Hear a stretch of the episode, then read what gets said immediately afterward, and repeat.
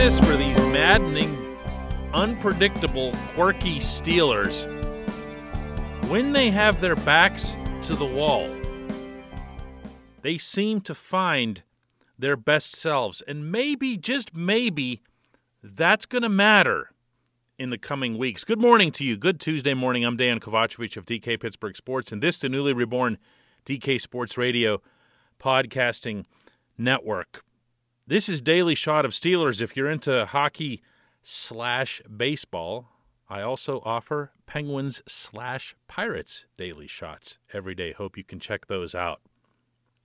This has become silly season as it relates to talking about the Steelers. First, things went really, really north, and everybody was they were kind of into it. 11 and 0, yippee, extolling the virtues of pretty much everyone involved, especially Ben Roethlisberger. And then the team starts playing badly, even when it was winning, loses three in a row. It's the end of the world. No one can dance. No one can put anything on social media and then the team wins, and then the team dances, and then everybody's talking about that stuff.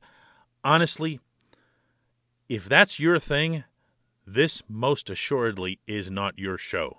Uh, it's not my personality. It's not that I avoid those subjects. It's not that I find them cringeworthy or whatever. I just don't honestly believe that they're all that significant. Uh, I really don't. I think at the end of the day, the overwhelming majority of the public, including the sporting public, is more interested in what happens at kickoff on Sunday than they are in the latest soap opera or the latest narrative. So, again, don't hold this against me if and when I ever bring this stuff up, because occasionally it will infiltrate something that matters to the actual sporting process. I, am just there's people who just ride that stuff, you know, all of it in either direction. And it's just, it's not me. I look at this team and for the most part see a really good, healthy group when it comes to the intangibles. Honestly, to see the way they responded, not just Ben, not just the wide receivers, not just TJ Watt, not just Mike Hilton, the names you'd expect, to see how the whole group responded, roared back from down 24 to 7 early in the third quarter to beat a team that had walked into Heinz Field with a 10 and 4 record and needing needing to win. That's that's special stuff. I'm not prepared to let it go, and I'm not prepared, at least in my own little world, meaning just me, to allow it to get engulfed by juju this and whatever that. It's just this stuff just doesn't do anything for me. Am I the only one? Like, this isn't trying to be highbrow or I'm better than this or better than that or whatever. It just doesn't do anything for me. I really genuinely don't care. If Juju's going to make a fool of himself, as he was doing when he was dancing on logos, whatever. Let the Steelers deal with that. I don't need to get upset about it. I, I honestly just don't care. I do care, as I noted after the Cincinnati game when it gets him clocked the way he was by Vonn Bell, who then acknowledged that he was looking for the 19 on the field. That matters. That's relevant. If it gives the opponents, to whatever extent you'd believe this anyway, some additional fuel to beat the Steelers, okay, that's dumb then. Stop it. It's it's silly. It's whatever. But to talk about it endlessly, to get onto social media and prattle on about it endlessly, as so many people are doing, like it's the only thing. I wonder what percentage of these people even watch the games, you know? Or are they just waiting to see what the latest reality show outcome will be?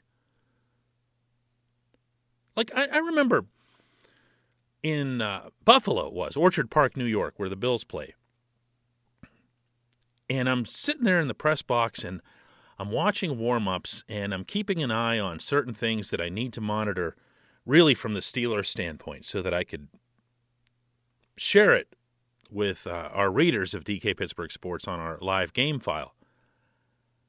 And the next thing I know, my Twitter feed starts erupting with Juju danced on a logo. Oh my God. And I'm thinking, hang on a second. I'm actually in this stadium.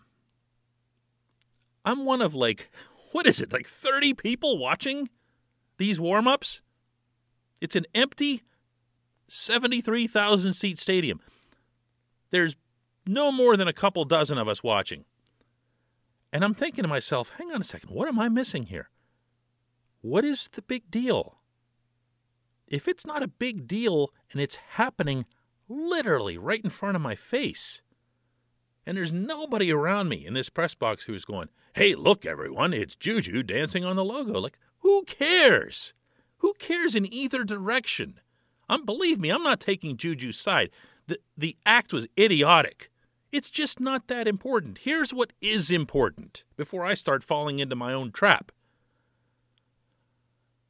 This team somehow, some way, demonstrates uncommon toughness.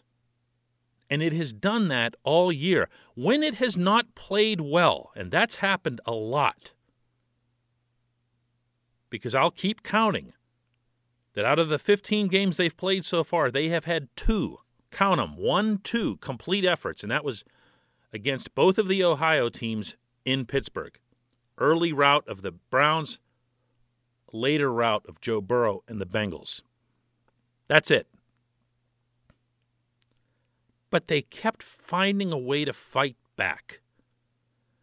How they've managed to put this chemistry together, Unfortunately, I'm not as equipped to answer that as I would be in a normal year because, as you know, coronavirus keeps reporters out of the locker room, so you can't really get in there and get the same vibe that you would from a Zoom call or having someone on the phone or texting them or whatever. But if you want to get at least some sense of it, some, listen to listen to a little bit of what Eric Ebron told us yesterday on his call.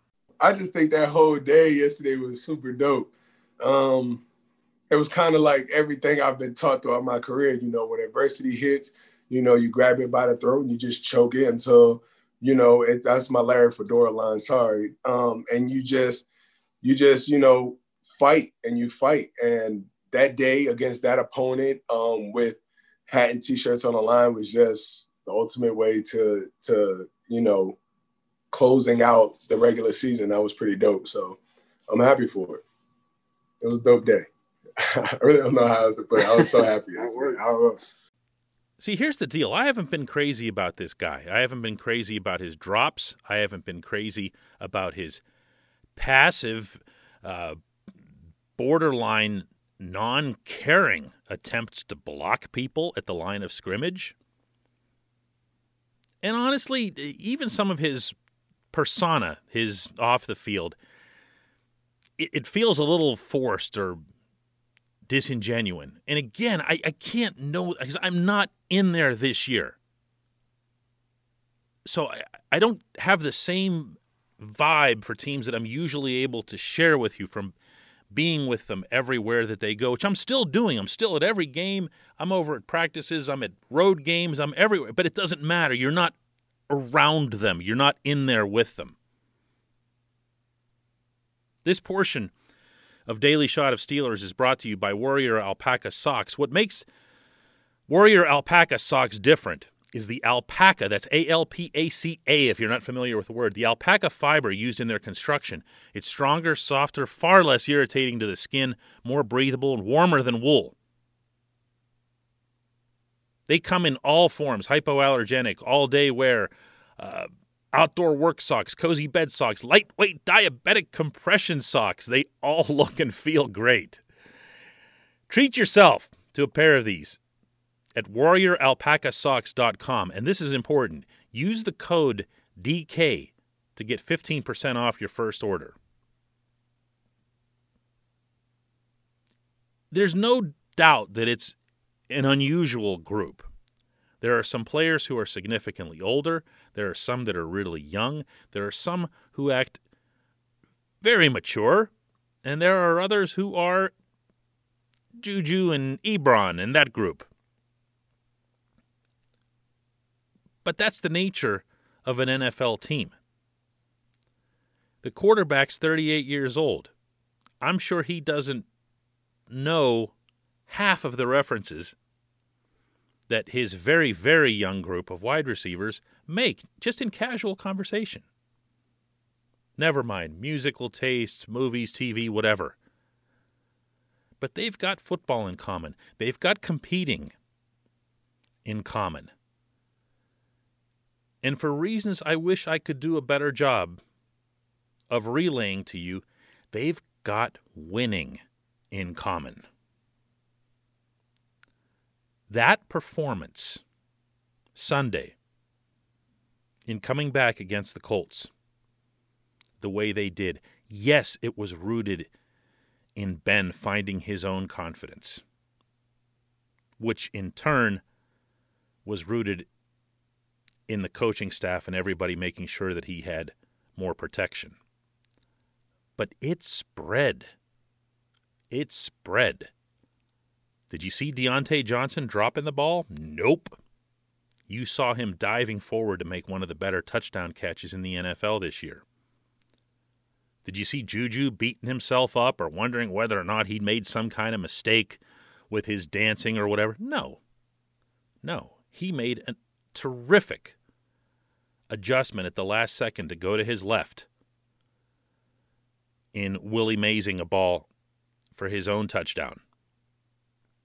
Ebron, who doesn't do everything right, to repeat myself,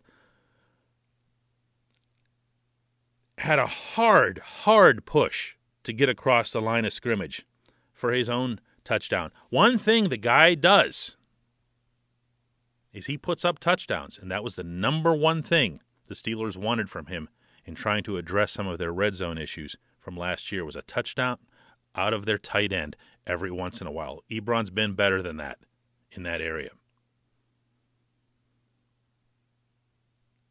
What are their personalities like? How much do they dovetail? Really, when you get to football, all that matters when it comes to analyzing something like this is whether or not there's a W up on the board at the end. And these guys, to their credit, have shown again and again and again, now 12 times, that they'll end up with that they'll end up with that W up there. That's a pretty encouraging thing to have heading into what's probably a more wide open AFC playoff than most people realize. I will take the team with that trait way more readily than I will a team that doesn't. These guys have it. These guys have it, and it's a nice thing. It's also nice to talk about football, isn't it? Want to talk about football? We can do that some more. Just one question comes up after this.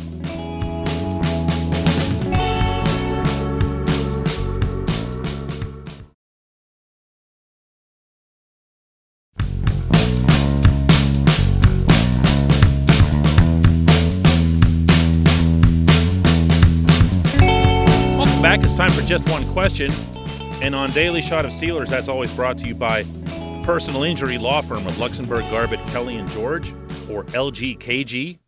They represent people who are hurt in car accidents, who need help with workers' comp, who filed for medical malpractice claims. The attorneys at LGKG pride themselves in doing what they say they're going to do. It's important to them that when they make you a promise, they keep that promise. They've been keeping promises in our region for over 80 years. LGKG has offices in Cranberry, Newcastle, Beaver Falls, Butler, Ellwood City. You can also just check them out online at lgkg.com or give them a call 888 842 5454. LGKG is the name of the firm.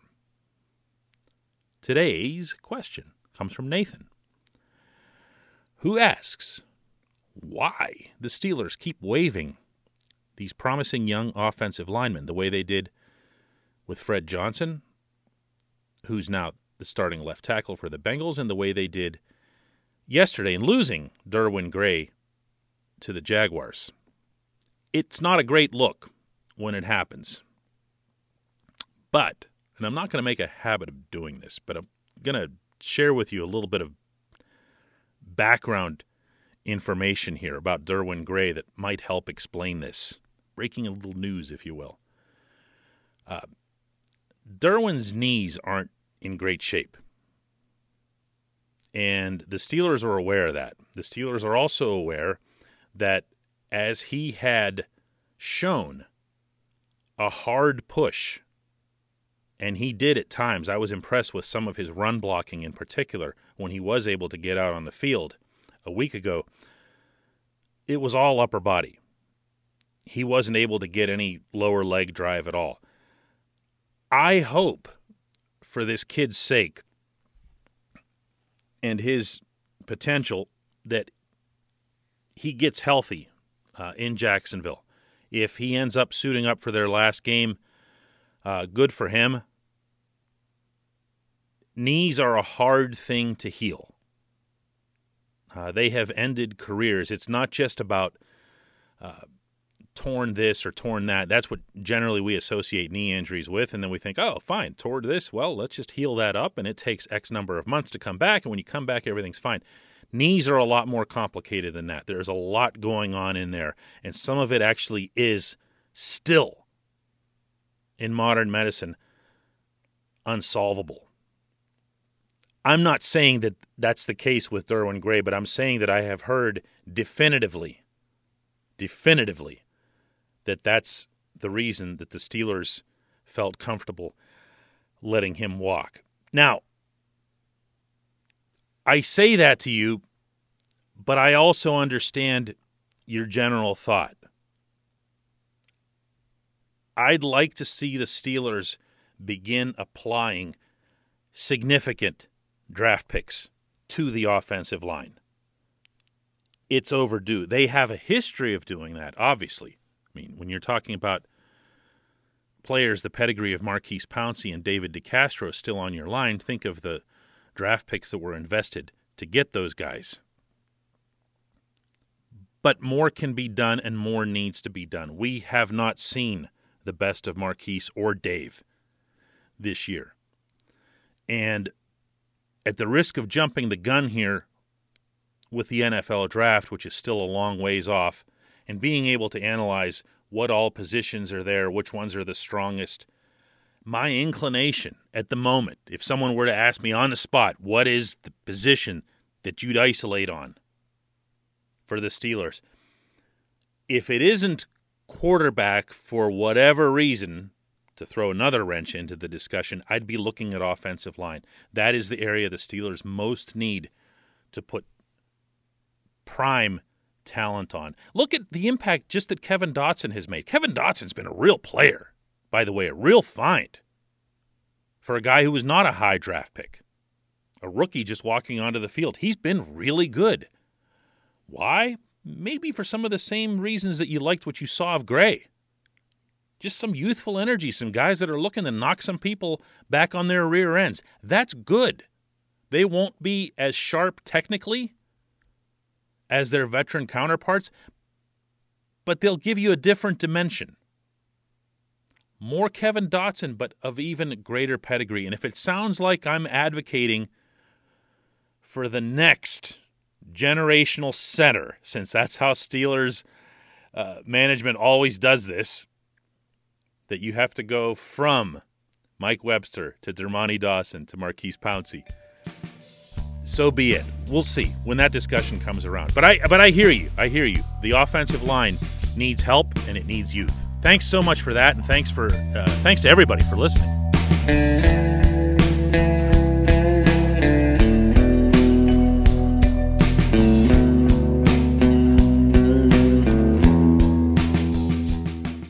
Point Park University, in the heart of downtown Pittsburgh, they understand there's no substitute for real world experience and career building connections. Their innovative curriculum engages students with distinctive experiential learning opportunities. Point Park's pioneering co op program empowers qualified students to work in full time, paid positions with their corporate partners while earning college credits. Visit pointpark.edu/slash works to learn more. Career ready. That's the point. Point Park University. Your front door, your car, your gym locker, your gun. Safety is a habit. Learn more about how to keep guns safe and secure. Visit projectchildsafe.org.